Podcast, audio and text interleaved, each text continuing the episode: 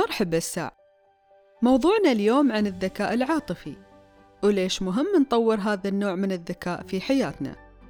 الذكاء العاطفي يعرف بأنه القدرة على إدارة المشاعر الذاتية ومشاعر الآخرين ويستند على مجموعة من المهارات الأساسية وأولها هي الوعي الذاتي واللي من خلاله نقدر نفهم نحن شو نحس ونحدد مشاعرنا الخاصة تجاه المواقف الحياتية ونضبطها ونتحكم فيها وخاصة المشاعر السلبية مثل الغضب والتوتر والخوف.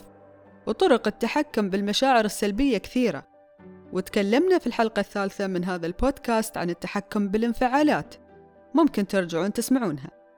بعد ما حددنا مشاعرنا شو لازم نسوي؟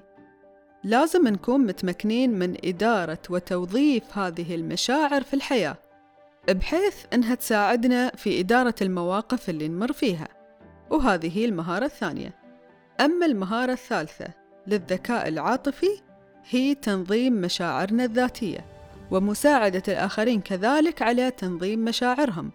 وبالمناسبة هذه هي المهارة الأصعب واللي لازم نركز عليها لأن كثار يفتقدونها.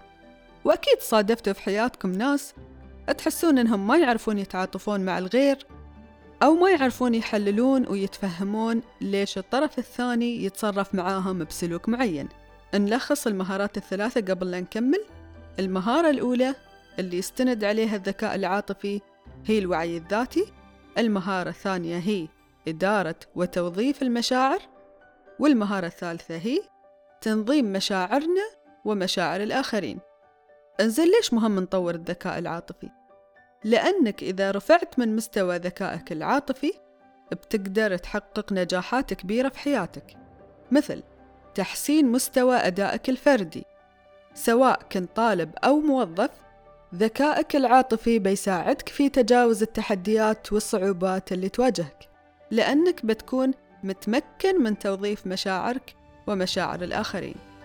كذلك يساعدك الذكاء العاطفي في تحسين صحتك البدنية والذهنية من خلال إدارة المشاعر السلبية والسيطرة عليها. وبالتالي بتحمي نفسك من الأمراض اللي تنتج عن هذه المشاعر السلبية مثل ضغط الدم والجلطات. لا سمح الله. وأهم شيء ممكن يخدمك فيه الذكاء العاطفي هو تكوين العلاقات لأنك بتكون قادر على فهم مشاعرك وقادر تعبر عنها بطريقة سليمة وقادر كذلك إنك تفهم مشاعر الناس وتديرها لمصلحتك وهالشي بيعزز من فاعلية تواصلك مع الناس وتكوين علاقات جيدة وياهم. كيف تقدر تحدد مستوى ذكائك العاطفي؟ ما في اختبارات معينة تقدر تحدد مستوى الذكاء العاطفي ولكن في صفات أساسية هي اللي تحدد إذا كنت تمتلك مستوى جيد من الذكاء العاطفي أم لا. وأهم هذه الصفات هي واحد القدرة على اتخاذ القرارات الصحيحة وفي الوقت المناسب بدون خوف وبدون تأثير من مشاعرك على قراراتك. اثنين القدرة على معرفة نقاط القوة والضعف اللي عندك وتطوير مهاراتك بشكل مستمر. ثلاثة القدرة على الحكم على شخصيات الآخرين من النظرة الأولى وبالتالي تفادي الوقوع في المشكلات معاهم.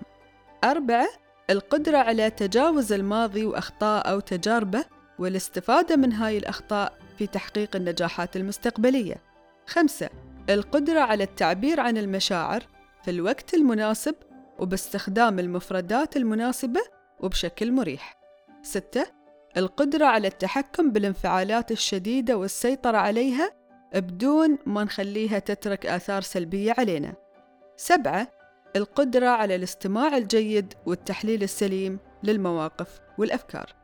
اليوم صار الذكاء العاطفي واحد من أهم المهارات اللي نحتاج نمتلكها ونشتغل عليها وصارت العديد من جهات العمل والوظائف تتطلب هذه المهارة لأنها تدل على أن هذا الشخص يقدر يتفهم احتياجات الآخرين ويتخذ القرارات بشكل سليم.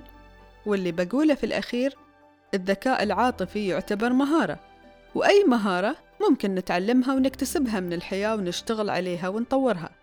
صحيح ممكن جزء منها يكون فطري ولكن الجزء الأكبر واللي يوصل لثمانين بالمية مكتسب لحسن الحظ.